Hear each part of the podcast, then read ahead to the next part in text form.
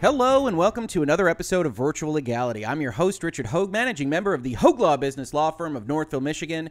And today we are once again going to talk about Dr. Disrespect and the continuing silence around what exactly is happening between him and Twitch, and more specifically, an evolution of a story that we talked about in a video last month entitled Dr. Disrespect and the secret of frivolous arbitration. Now, on this thumbnail, you can probably see that we have got the image of the logo of Patreon. If you aren't familiar with that service, it's a way in which people can fund very small amounts of dollars on a subscription basis for long periods of time to support those that they want to support and the content that they create. You'll note Hoeg Law doesn't have a Patreon yet because, heck, we didn't know anybody would be interested in virtual legality when we started this whole thing up. But suffice it to say, Patreon affords individuals the ability to have large amounts of people follow them, subscribe to them, pay them money.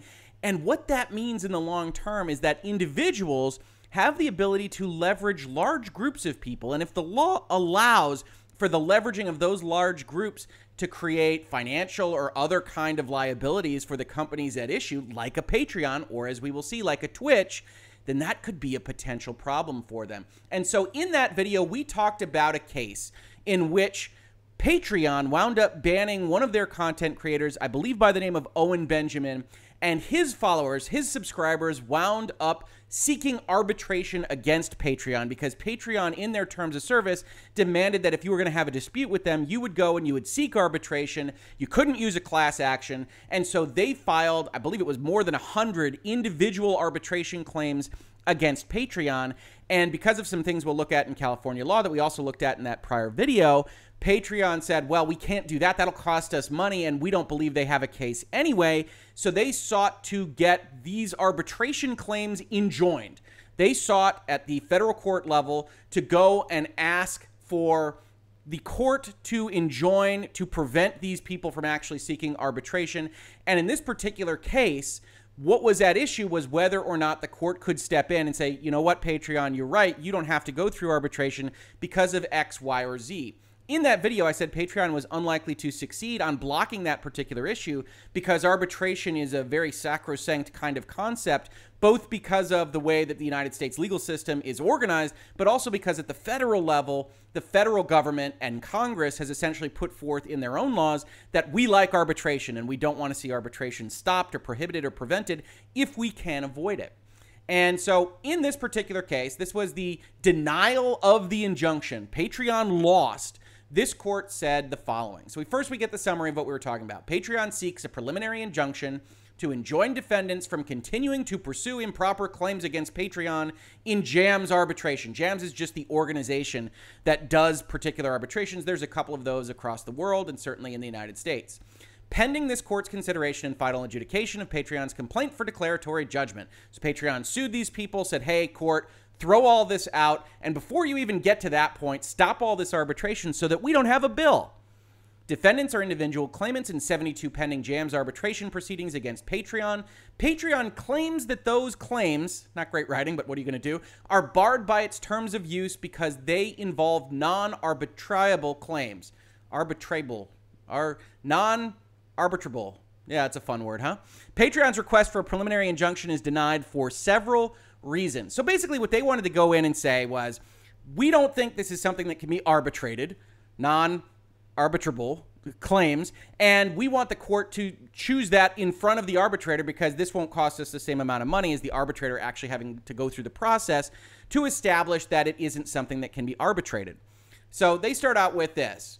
The court says first, Patreon fails to show that it will suffer any irreparable injury or interim harm if an injunction does not issue. This is a special action. I say Patreon loses because this is the most important kind of part of their case in this particular instance. They didn't lose all of the what we would call the merits of the case. No court or arbitrator has judged whether or not these particular 72 individuals have a good claim against Patreon. But what this court has to look at when Patreon seeks an injunction, that's a special action, is that if the court doesn't do an injunction, that Patreon will be harmed in some way. You see this in instances where, let's say, you have a non compete provision, or you have a non disparagement or a confidentiality breach, where if somebody has an NDA with you and they're breaching confidentiality, you can go to the court and say, Yeah, I know we have to adjudicate this whole thing, and that can take nine months, but court, I'm getting harmed by the fact that this stuff has leaked right now please order them to take it down, and then we can figure out the legal ramifications in the future. And the court says, okay, yeah, if we don't do that and you wind up being right, then you will have been irreparably harmed in a fashion that isn't fair to you. So, first, you have to show that you're going to be irreparably harmed. In this particular case, the court says Patreon doesn't show that. JAMS has agreed to determine the threshold jurisdictional issues Patreon raises. The arbitrator will figure out whether they can arbitrate under the arbitration agreement and will afford Patreon an opportunity to object to its jurisdiction in the course of the proceedings. If Patreon is correct that defendants' claims are not arbitrable or are outside the scope of the parties' agreements, then the arbitrators presumably will rule in its favor on those issues. Merely having to incur in expense the arbitration cost in order to participate in those proceedings is not irreparable harm. And that's one of those things that you see very often that if it's just money and it's not a crippling amount of money, then that's not going to be something in which an injunction will proceed because it's not irreparable harm. What the court is most concerned with when they're talking about injunctions is things that can't be taken back, and money can always change hands. Second, Patreon fails to show a reasonable likelihood of prevailing on its claims. Now, this gets a little mealy mouthed, and this happens in all sorts of decisions. I don't mean to disparage the judge. This is a difficult thing to talk about. But I think a lot of people read this paragraph if they've already looked at this issue and they say, oh, does that mean that Patreon isn't going to ultimately win on the merits of its case? No, that's not what is being discussed right here. What is being discussed right here is if we didn't enjoin this, if we go down the road, is Patreon ultimately going to win? On the question of whether or not this is something that can be arbitrated. And here the court says, no, we think they probably lose that, that this probably is something that can be arbitrated as a question. Even if Patreon were correct that defendants' claims are not arbitrable, those issues are for the arbitrator, not the court, to decide. Said another way, the jurisdictional question, which is what at issue here, is likely to be something that should be decided under the rule of law by the arbitrator under the Arbitration Act and the provisions of the contract itself. Or, as the court says, in quoting other cases, an arbitration provision's reference to or incorporation of arbitration rules that give the arbitrator the power or responsibility to decide issues of arbitrability may constitute clear and unmistakable evidence the parties intended the arbitrator to decide those issues. Said another way, the arbitration provision, the arbitration agreement lives entirely outside the court process, and the arbitrator is the one that decides whether the agreement is even something that it covers under JAMS or whatever other rules that you have decided upon. Third, the court says California courts rarely grant the extraordinary relief that Patreon seeks here an injunction interfering with an ongoing contractual arbitration proceeding. Once a dispute is submitted to arbitration, again, quoting other cases here, the California Arbitration Act contemplates limited, if any, judicial involvement. Typically, those who enter into arbitration agreements expect that their dispute will be resolved without the necessity for any contact with the courts. That's the point, honestly. It is the job of the arbitrator, not the court, to resolve all questions needed to determine the controversy. And that quoted case is called Briggs. We will see that referenced again at the end of this particular court decision. But ultimately, the court goes and uses a lot of existing precedent to say that Patreon didn't do a good job. Their lawyers didn't do a good job of establishing why the court should step in here. Says, however, the cases Patreon cited for the first time at the hearing do not support its position either because no issue was actually raised or decided on appeal as to the propriety of such injunctive relief. They, they actually footnote this. This is a little bit of a slam. If you're ever reading court decisions or if you're in law school, one of the best pieces of advice I can give you is read the footnotes carefully. That's where the judges get their digs in. That's the equivalent of subtweeting or whatever else you might want to call it in the modern social media environment. That's where the judges really get in their little kind of subtext for what they're saying. So they say, hey, Patreon, your lawyers brought up a bunch of cases that didn't actually relate to this question or they were easily distinguishable on their facts. And then they go through all of the precedent. They go through what was presumably all in Patreon's brief, and they say, this doesn't count, this doesn't count, this doesn't count. You see references here to a case where the court was actually denying injunction requests, but then suggested in dicta, which is the name for this didn't have anything to do with our holding, that maybe we could have accepted this request if the facts were different, and they try to use that as precedent. That's not going to fly for a court. And certainly here, the court says it doesn't fly for us. Going back to that Briggs case, they say that is closely analogous. That case that we quoted above. There, the arbitrator stayed an uninsured motorist arbitration pending a determination of the insured's entitlement to workers' compensation benefits. The insured sought a petition for writ of mandate, which the trial court denied. The Court of Appeal affirmed on other grounds, holding that the trial court lacked the authority to review a discretionary pre hearing order of an arbitrator. That's the important part. There was a lot of legalese there. You can skip all of that. But the important part is, is that the Court of Appeals in California went and said the trial court shouldn't have done that. They lacked the authority to review a pre hearing order of an arbitrator. As that court explained, the trial court conducted what amounted to a de novo review of an arbitrator's interlocutory order. So we'll break that down a little bit. But what this court is saying is you're not allowed as the trial court to go and review as a new question what the arbitrator has decided because that's the purpose of arbitration. And this particular court equates that to what Patreon is seeking here. It says here Patreon is effectively seeking similar relief. Immediate review of JAMS's interlocutory orders submitting the contested issues to the arbitrators for decision. So Patreon is saying, look, JAMS took these cases and said, we're going to apply them to all these arbitrators. The arbitrators are going to decide whether this is a question that can be arbitrated. And that's the normal way that this happens. Patreon says, whoa, whoa, whoa, that's going to cost us a lot of money. We're going to sue to make sure that doesn't happen. And the court says, no, that's not how it works. JAMS has already said this is the process that we go through. The court doesn't have the capacity to actually step in here. And as they say, they lack the authority to review a discretionary pre hearing order of an arbitrator. And that's what Patreon is, in fact, looking at. And Patreon wants them to instead grant the objections to arbitration or issue a blanket stay of arbitration proceedings pending a ruling on Patreon's request for coordination of those arbitrations. Now, the interesting part about that, and we talked about that in the earlier video, is that Patreon wants to move these arbitrations all together at bare minimum because they're all making the same claim. But one of the issues that Patreon is actually facing is that they have, as part of their terms, a complete prohibition on class actions. And they actually go so far, and I'm sure they thought this was a good idea at the time, to not only prohibit class actions coming towards them, but to also say, hey, that's going to bind us as well, which it would, but it's unusual to actually see that in the terms of service themselves. And so the court says, nah, Patreon can't get out of what it otherwise agreed to. Nothing that they have offered to us suggests that an injunction should result from what they have asked for. And so they have to go forward with arbitration. And the reason that's a big deal, as we talked about in this prior video, is because California is a special place. California recently passed a bill that went live this year that basically said in a consumer arbitration like this one is, where it's a contract of adhesion, you're essentially just purchasing a product or service from Patreon. In a consumer arbitration, in which the drafting party, Patreon, is required to pay certain fees and costs during an arbitration proceeding. This bill provides that if those fees or costs are not paid within 30 days after they are due, the drafting party is in breach of the agreement and all other sorts of bad things. If they breach it, then the bill authorizes the people to go and continue arbitration, to demand it, to move it up to court if they want to.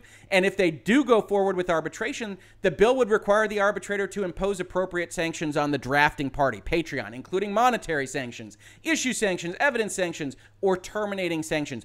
If you don't pay your bills in California for arbitration, and we'll see that those can be large, then you are going to be in trouble. And worse than that, for California facing arbitrations, California is unique in the United States and in many other jurisdictions across the world to say the following with respect to arbitration. No private arbitration company shall administer an arbitration under any agreement requiring a consumer, again, that is an accurate description of what these folks are in respect of Patreon, who is a party to the arbitration, pay the fees and costs incurred by an opposing party if the consumer does not prevail. You can't charge them extra for not winning. And note that there isn't specifically a reference to frivolousness here. One of the things that people came into my previous video and complained about from me was the fact that I said, well, this probably needs to be adjusted because as it stands right now, this allows for completely frivolous attack litigation, or more precisely, arbitration against a company you don't like if you can wield a hundred or a thousand people against that company. And that's not really the way that the legal system is designed to work. Now, people say, well, maybe they have a good case. But presuming that they don't, and I think Patreon's ultimately going to win on the merits just based on the fact that they don't owe you an obligation to keep any specific individual available to you on their platform, not any more than any other social media outlet does to keep any other third party available on their platform then you can still go and cause them significant damages. We're talking about tens, if not hundreds of thousands of dollars, and perhaps more, depending on how far the arbitrations get in this particular case. And you don't need to be right in California because they can't charge you. If you look at what Patreon actually did here, you see that Patreon said it has to be resolved in arbitration. You waive any class action. We are also waiving those rights. It's going to be under JAM's rules, including minimum standards of procedural fairness, which is what says all costs must be borne by the company other than $250 and that in order to enforce this dispute resolution, maybe we can go to court, maybe we can't. This is all new language. They added a bunch of other language that says, hey, if we ban somebody, you can't come after us. They did this in the middle of this particular case, so that's one of the reasons why it came up on my radar and why so many people asked me about it. But at the end of the day, when you read this, when you look at California, when you look at everything that we just looked at, the main facts, the main things of interest, the reason this keeps coming up and that people that are fans of Dr. Disrespect keep asking me to talk about it is because Dr. Disrespect is a major individual that can wield a lot of people at an entity if he were so inclined to do so. He was recently banned in a fashion where neither Twitch nor he are really talking about the specifics, and they're wondering whether this particular action relates to his circumstance. Now that we have another court decision, and this isn't the first one, I believe the first one was DoorDash or Grubhub or one of those, in which the judge came to a similar conclusion that said, hey, you asked for individual arbitration, here's what you've got. And California says you can't charge them for losses, and if you don't pay, you could get into serious financial jeopardy. Then you wind up where if you've got these specific components in your terms and conditions, if you're governed by California law, if you mandate arbitration, and if you prohibit class action, then you find yourself in what we'll call the Patreon difficulty bucket. And we will go and we will take a look at a couple of these terms of service. But what you are looking for, if you're looking at this on your own, is if you're wondering if this kind of action could be something that could be pursued for something that happens on a platform of your choice, these are the three components that you are looking for. So, just as an example, we go, we look at the Twitter terms of service. You see here, the laws of the state of California will govern these terms. All right, so we've got California governing law. But what you don't see here is you don't see a mandate for arbitration. You don't see a prohibition on class actions. Instead, what you see is actually a reference to only having court cases. All disputes related to these terms of service will be brought solely in the federal or state courts located in California. So Twitter doesn't have this same issue. So you can't get into a same similar circumstance with Twitter. Maybe you think YouTube might have this particular issue. This is one that I referenced as I thought might be applicable to YouTube in that prior video. As it turns out, it's not. They have the same kind of language as Twitter. It will be covered by California law. They meet that first criterion, but they will only have disputes litigated exclusively in federal or state courts. They don't have an arbitration concept. Very similar with Facebook. For any claim, cause, or action or dispute you have against us that arises out of or relates to these terms, you agree that it will be resolved exclusively in the U.S. District Court for the Northern District of California or a state court located in San Mateo County. Yes, California law governs. Yes, that's the issue. But we don't actually get into this arbitration question, so you don't find yourself in the Patreon difficulty bucket. But maybe you're wondering, Rick, okay, we're going to get to Twitch and we're going to get to Dr. Disrespect at the end of this video, but maybe there are other instances where companies could have a problem. Maybe there are other terms of services at Hoeg Law or in virtual legality that you have looked at that could have a similar issue to this one. I say, that's an excellent question, random listener who I've given a voice to. On the Ubisoft terms of service, which is one of those that so many people have asked me about, Let's take a look at how they handle disputes. They say their goal is to provide you with a neutral and cost effective means of resolving a dispute quickly. They have a bunch of language that basically finishes out by saying you have to go through arbitration. So we have a mandatory arbitration concept here. Okay, that's step one. Then we go and we look further. Claims must be brought in the party's individual capacity as not as a plaintiff or class member in any purported class or representative proceeding. Ah, they have mandatory arbitration and they prohibited class actions. Okay, now what's that governing law under these terms of service? Well, 11.2 says the formation, construction, and interpretation of these terms shall in all respects be governed by and construed in accordance with the laws of the United States and the state of California. So when we're looking at the Ubisoft terms of service, and I am sure they are not the only company, this was just the example that was brought to mind since this is one that I have talked about in this space at length prior to this video, then Ubisoft finds itself in the Patreon difficulty bucket. And so if Ubisoft steals something, potentially infringes on intellectual property, or potentially has no specific legal exposure at all, They could still have all the fans of the Division 2 or all the fans of Rainbow Six Siege decide that they are going to individually arbitrate an action against them. And because of the way California law works, because of everything that we have seen be enforced against places like Patreon and various of the other kind of gig economy companies, then Ubisoft has the same kind of issue and has the same kind of exposure to what amounts to frivolous arbitration. Now, you do see here that they say we will only pay all costs for non frivolous claims. We will not seek reimbursement of attorney's fees in connection with such arbitration unless your claim is frivolous. But California makes no distinction about those things.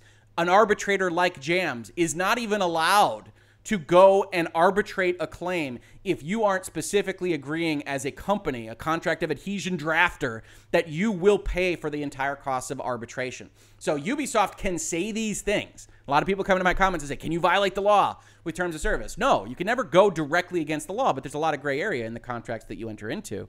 And you see that Ubisoft may well have a problem, even though their lawyers have tried to defend them in at least small part. But at the end of the day, what people are really interested in that come into this channel, that come into my comments, is what exactly is happening at Twitch. As we've talked about, Dr. Disrespect has, I believe, 4 million followers. He has however many people that subscribe to his channel. He has clearly a large fan base that is even interested in talking about the legal ramifications of his particular situation on this YouTube channel. And so it is an absolute possibility that when you've got something like this, when you've got a set of terms of service that wind up talking about arbitration and class actions and governing law in California that you could find yourself in that Patreon difficulty bucket. So we go and we confirm that. We look at how Twitch operates. We go and we see you and Twitch agree to arbitrate any dispute. That's mandatory arbitration. Check. Absolutely. We see that whether the dispute is heard in arbitration or in court, you and Twitch will not commence against the other a class action, class arbitration, or other representative action or proceeding.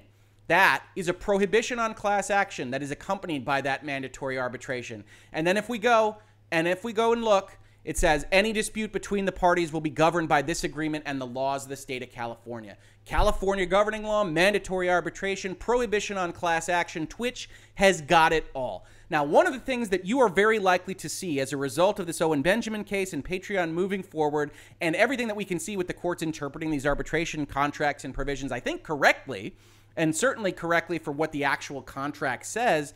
But the interaction between California law presents this problem in and of itself that some of these companies are going to change their terms of service. I think Twitch undoubtedly, whether they see this video, whether they talk to inside or outside counsel, is in the process of reviewing this, evaluating it, and probably changing one or more concepts that are contained within this particular provision. If they are following any of this case at Patreon closely at all, and if they aren't, then their lawyers aren't getting paid, uh, aren't doing what they are getting paid for. So I do think that you will see changes in things like Twitch. You will probably see changes in things like the Ubisoft terms and any other place that you see this particular combination of elements. And maybe if you've got a particular terms of service that you want to go and check out for yourself, you want to add it to the comments of this video and say, hey, Rick, I found one that has all three of these bullet points, then absolutely add it, reference it in the comments of this video. I just wasn't able to look at every single instance of when this might apply. But every time you have these particular bullets, you find yourself at risk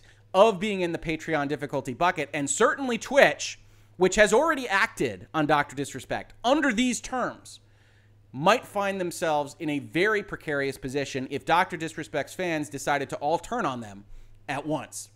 This has been Virtual Legality for today. I hope you enjoyed this video. I hope you found it enlightening and educational and fun. I certainly like talking about these things in this space. We just did a video yesterday talking about a Bloomberg article from Jason Schreier that I think kind of overemphasized some of the problems that Activision Blizzard and particularly Blizzard Entertainment is having with the salary procedures that they're finding there. Did that yesterday. I've also been talking a lot about how the console war is being marketed across Sony and Xbox. So if you're interested in any of those things, corporate messaging, business and law, through the prisms of pop culture that I think you're already checking out and already interested in. Please do like, subscribe, share, ring bells, tell people that we are here, put us on forum posts, everything else. I certainly appreciate it. I love engagement. YouTube loves engagement. If you can add comments, if you can help us out, I am certainly very appreciative of that entire process.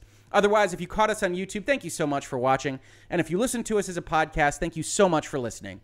And I will catch you on the very next episode of Virtual Legality. Virtual Legality is a YouTube video series with audio podcast versions presented as commentary and for education and entertainment purposes only. It does not constitute legal advice and does not create an attorney client relationship. If you have legal questions about the topics discussed, please consult your own legal counsel.